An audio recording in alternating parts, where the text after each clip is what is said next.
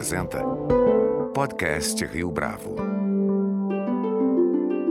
Este é o podcast Rio Bravo, eu sou Fábio Cardoso. A guerra começou. Na última quinta-feira, 24 de fevereiro, a Rússia iniciou um ataque militar em larga escala contra a Ucrânia. O conflito tem tudo para alterar de vez a ordem internacional vigente. No episódio do podcast Rio Bravo desta semana, nosso convidado é Jorge Rebka, cônsul honorário da Ucrânia em São Paulo. Na entrevista, gravada antes da guerra começar, ele recupera as origens deste conflito e faz um alerta. Esta não é uma questão que envolve apenas dois países vizinhos, é algo muito maior. Para o diplomata, este não é um problema da Europa ou só da Ucrânia, uma vez que o conflito rasga o direito internacional. A seguir, a íntegra da entrevista para o nosso podcast. Jorge Hubka, é um prazer tê-lo aqui conosco no podcast Rio Bravo. Muito obrigado pela sua participação. Sou eu quem agradece. Jorge, conta para gente um pouco dessa história recente das relações entre Ucrânia e Rússia. O que, que a gente está perdendo de perspectiva em termos de informação? Estou pensando especificamente no nosso público brasileiro, que nem sempre tem acesso a essa discussão é, internacional com alta densidade. Perfeito, Fábio. Mas, é, na verdade, para falarmos sobre Ucrânia, sobre situação com Rússia, eu acho que nós temos que voltar um pouco do início da história, né? que na verdade são dois povos diferentes. Nós, ucranianos, somos de origem eslava. Mas o que eu quero voltar é, na verdade, da agressão de 2014. Essa agressão começou lá, a guerra, na verdade, teve seu início em 2014. Por que 2014? Foi o ano que Yanukovych fugiu da Ucrânia. Foi o ano, isso por causa da, da revolução da, do povo indo às ruas no Maidan, na praça Maidan, na capital, exigindo o reconhecimento do governo ucraniano, então, que a Ucrânia é, foi e será europeia. No caso, o presidente Yanukovych fugiu da Ucrânia, foi se abrigar na Rússia. Nesse momento que a Ucrânia passou por uma instabilidade, tivemos a tomada da Crimeia pela Rússia e tivemos os mercenários invadindo o leste da Ucrânia. Então, é este era o, o clima e a situação que encontrávamos em 2014. Eu acho que isso é importante para entendermos um pouco do que é que aconteceu de lá para cá. Mercenários ocupando a Ucrânia naquela região, desestabilizaram e são patrocinados pelo país vizinho cidadãos moradores daquela região não são separatistas, são cidadãos ucranianos. Alguns são de origem russa, outros de origem ucraniana, mas a cidadania é ucraniana. Então, isso fez com que Putin nunca aceitou o fim da União Soviética. E mais, a verdade é que ele quer um esquema diferente do que era a União Soviética. Ele quer um pouco mais de poder, inclusive sobre a Ucrânia como um todo. Isso ele esperou alguns momentos, anos, só que a Ucrânia não se rendeu a isso. A Ucrânia é democrática, tanto é que nós temos aí seis presidentes eleitos nesses últimos anos. Alternância de poder se encontra na Ucrânia, totalmente diferente do que nós temos no país vizinho. Isso incomoda muito. Aí a questão é essa que nós estamos vendo nos dias de hoje. Tal como a crise se apresenta neste instante, a avaliação é de que essas tensões anteriores, elas têm uma relação com o que está acontecendo agora, você mencionou 2014, ou é algo totalmente diferente do que a gente viu antes? Fabio, isso é um processo. Um processo tomou corpo em 2014. São oito anos de guerra. São 14 mil pessoas que perderam a vida por causa dessa ocupação ilegal. E hoje, ou ontem, na verdade, foi uh, reconhecida pela Rússia uma grande irregularidade cometida por ele com relação aos direitos internacionais. A soberania da Ucrânia foi questionada, vamos colocar dessa maneira. Não sei o porquê, por, já que é reconhecida pela ONU desde sua independência. Inclusive, esta independência foi reconhecida pela própria Rússia à época. Não podemos esquecer, em 1991, pouco antes da independência da Ucrânia, quando estava a União Soviética indo pelos ares, a terceira potência nuclear no mundo era a Ucrânia. E, devido a tratados que a Ucrânia assinou e honrou, e honra até hoje, ela desmontou e entregou o arsenal nuclear do após. A Ucrânia segue rigorosamente todos os seus tratados, já não o fazem outro.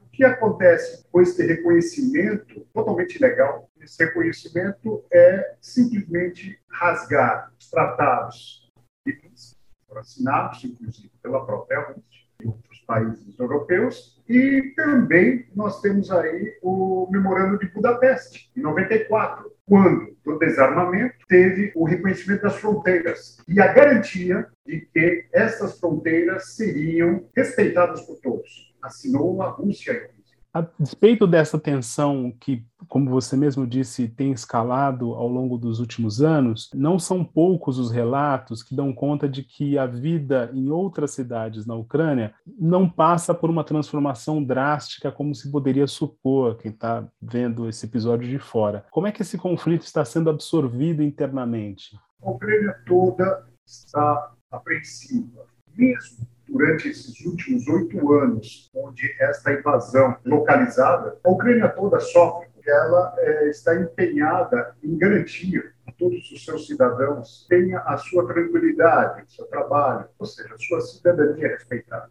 Nesse caso, e por esses motivos, não podemos esquecer que já passou de um milhão e meio de pessoas que tiveram que sair desses locais de conflito e ocupação foram remanejados para outras localidades dentro da Ucrânia. E a Ucrânia os trata muito bem, como cidadãos ucranianos que são. Há uma tranquilidade maior em algumas cidades, um pouco mais afastadas daquela região de conflito? Sim, corrigindo, havia. Mas hoje a Ucrânia toda e o mundo todo está muito apreensivo. As comunidades ucranianas fora da Ucrânia estão muito apreensivas. Nós estamos falando de 50 milhões de ucranianos na Ucrânia temos uma comunidade por mais de 20 milhões fora da Ucrânia. Todos eles estão muito preocupados. Nós estamos em contato diariamente, sabendo que realmente a situação, quando ali se agrava, as comunidades, as pessoas que têm parentes na Ucrânia estão muito preocupadas com elas.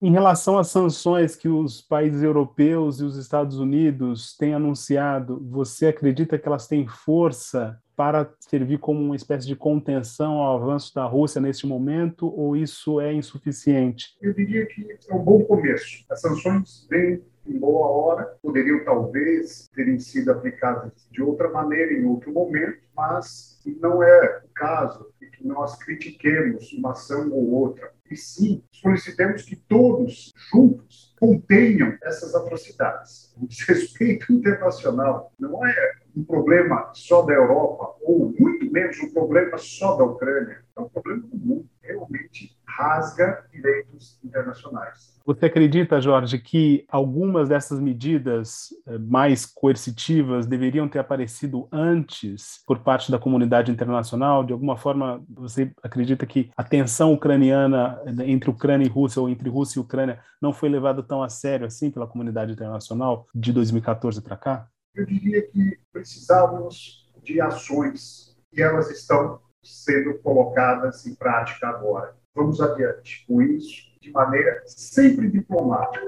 A Ucrânia e os ucranianos sempre são pela paz, pela diplomacia, pela democracia. E é exatamente estes elementos que incomodam muito Olhando para a história das relações entre Rússia e Ucrânia, você percebe algum indicativo de como esse conflito pode ser mediado pela comunidade internacional para além das sanções que a gente comentou agora há pouco? Eu diria que não em função da situação Ucrânia-Rússia. Eu diria que cada um dos países, tendo consciência do que está por vir, ou poderá estar por vir, pense, reflita e resolva porque isto não é uma questão de dois países vizinhos, isso é uma questão muito maior. Os diplomatas costumam ter uma posição cautelosa em momentos de tensão, pelo menos essa é a fama que os acompanha. Como cônsul honorário, é possível não ficar inflamado neste momento com as notícias que vêm de lá? Como é que é, você tem processado isso tudo, Jorge? As pessoas precisam, ou como eu tenho feito, na verdade, é separar as coisas, separar a razão da emoção. Eu tenho parentes na Ucrânia, me preocupo muito com eles, mas a razão diz que não é momento de que as angústias que nós sentimos sejam exploradas de uma maneira errada. É o momento da razão, é o momento da diplomacia. E acredito que estas ações, talvez com outras ações adicionais que os demais países possam e devam fazer, façam com que a Rússia volte atrás. Essa é a esperança. Jorge, eu queria que você contasse um pouco a respeito da comunidade ucraniana que vive no Brasil. Qual é o tamanho dessa comunidade? Como que eles têm vivido por aqui ao longo desse tempo todo? E quais são as relações que os brasileiros costumam ter com os ucranianos, de acordo com essa experiência que você tem como cônsul? Com relação à comunidade ucraniana no Brasil, nós somos entre cidadãos ucranianos que aqui vivem, seus descendentes, brasileiros de origem ucraniana ultrapassam um número de 600 mil. E este ano, 2022, estamos com 131 anos de imigração. Ou seja, logo após a assinatura da Lei Áurea, os primeiros ucranianos aportaram aqui no Brasil. Estão concentrados, na grande maioria, no estado do Paraná, mas temos ucranianos de Santa Catarina, Rio Grande do Sul, São Paulo, Rio de Janeiro, Mato Grosso, Rondônia, Acre, Nordeste inteiro, ou seja, ucranianos por todo o Brasil. A comunidade vive muito bem, a cultura, posso com certeza afirmar que também fazemos parte da formação do povo brasileiro e há aqueles paralelos, vamos chamar assim, ou seja, o brasileiro e o ucraniano gostam de uma boa piada, gostam de alegrias, gostam de festas, gostam de futebol. Então há muita semelhança entre os dois povos, apesar da distância dos países e da diferença de língua e alfabeto. Do ponto de vista da diplomacia, essa relação de alguma forma ficou marcada nos últimos tempos por conta da visita do presidente Jair Bolsonaro à Rússia ou essa é uma circunstância política do momento? Como que você avalia isso? O Brasil é um país soberano e o seu presidente tem toda a autonomia de escolha de que e quando fazer. Ele tinha uma viagem programada, sabíamos disso, não nos importamos com isso, contanto que ele falasse a Putin em determinado momento, com sua, na devida oportunidade, sobre a Constituição brasileira, o artigo 4 da Constituição, que é com relação ao respeito à soberania dos países. E uma das declarações que ele lá fez levou a este caminho. A comunidade ucraniana aqui no Brasil, juntamente com as entidades representadas pela representação central dos ucranianos no Brasil, que congrega não só as entidades civis, mas todas as entidades religiosas, fez um convite a Bolsonaro que ele, como estaria em Moscou, aproveitasse o um momento deste na volta e eventualmente conseguisse passar na Ucrânia. O presidente Zelensky já havia há meses atrás feito esse convite seria muito interessante que, eventualmente, ele pudesse aproveitá-lo e conhecer um pouco da Ucrânia. Seria muito interessante, uma vez que este ano comemoramos 30 anos de relações bilaterais Ucrânia-Brasil. E, Jorge, na sua avaliação, qual que deveria ser o o posicionamento do Brasil em relação a esse conflito? Como que você, do ponto de vista da análise internacional, acredita que deveria ser a atuação do país? O Brasil deveria manter as atitudes que sempre tomou, ou seja, respeito às liberdades, respeito à soberania de todos os países. Nesse caso, o respeito à soberania da Ucrânia. Ele já o fez isso no Conselho de Segurança. Gostaríamos que mantivesse isso e fosse de uma maneira mais clara, talvez, no seu posicionamento quanto a esta ilegalidade cometida pela Rússia. Jorge, foi um prazer tê-lo aqui conosco no podcast Rio Bravo. Muito obrigado pela sua participação, pela sua entrevista. Obrigado, Fábio. Sou eu quem agradece e é sempre bom falar sobre a Ucrânia, sobre os ucranianos. Somos 600 mil no Brasil, organizados, grupos de danças, sua culinária, cultura, sua fé, com certeza. Fazemos parte, somos integrados. Isso é muito bom. Esse país é fantástico nesse sentido. Este foi mais um podcast Rio Bravo. Você pode comentar essa entrevista no nosso perfil do Twitter, arroba podcast Rio Bravo, ou no Facebook da Rio Bravo. A nossa lista completa de entrevistas está disponível no Apple Podcasts, no Deezer, no Google Podcasts, no SoundCloud e no Spotify. E no aplicativo O Guia Financeiro, além dos nossos podcasts, você encontra muito mais conteúdo sobre o mundo da economia em diversos formatos.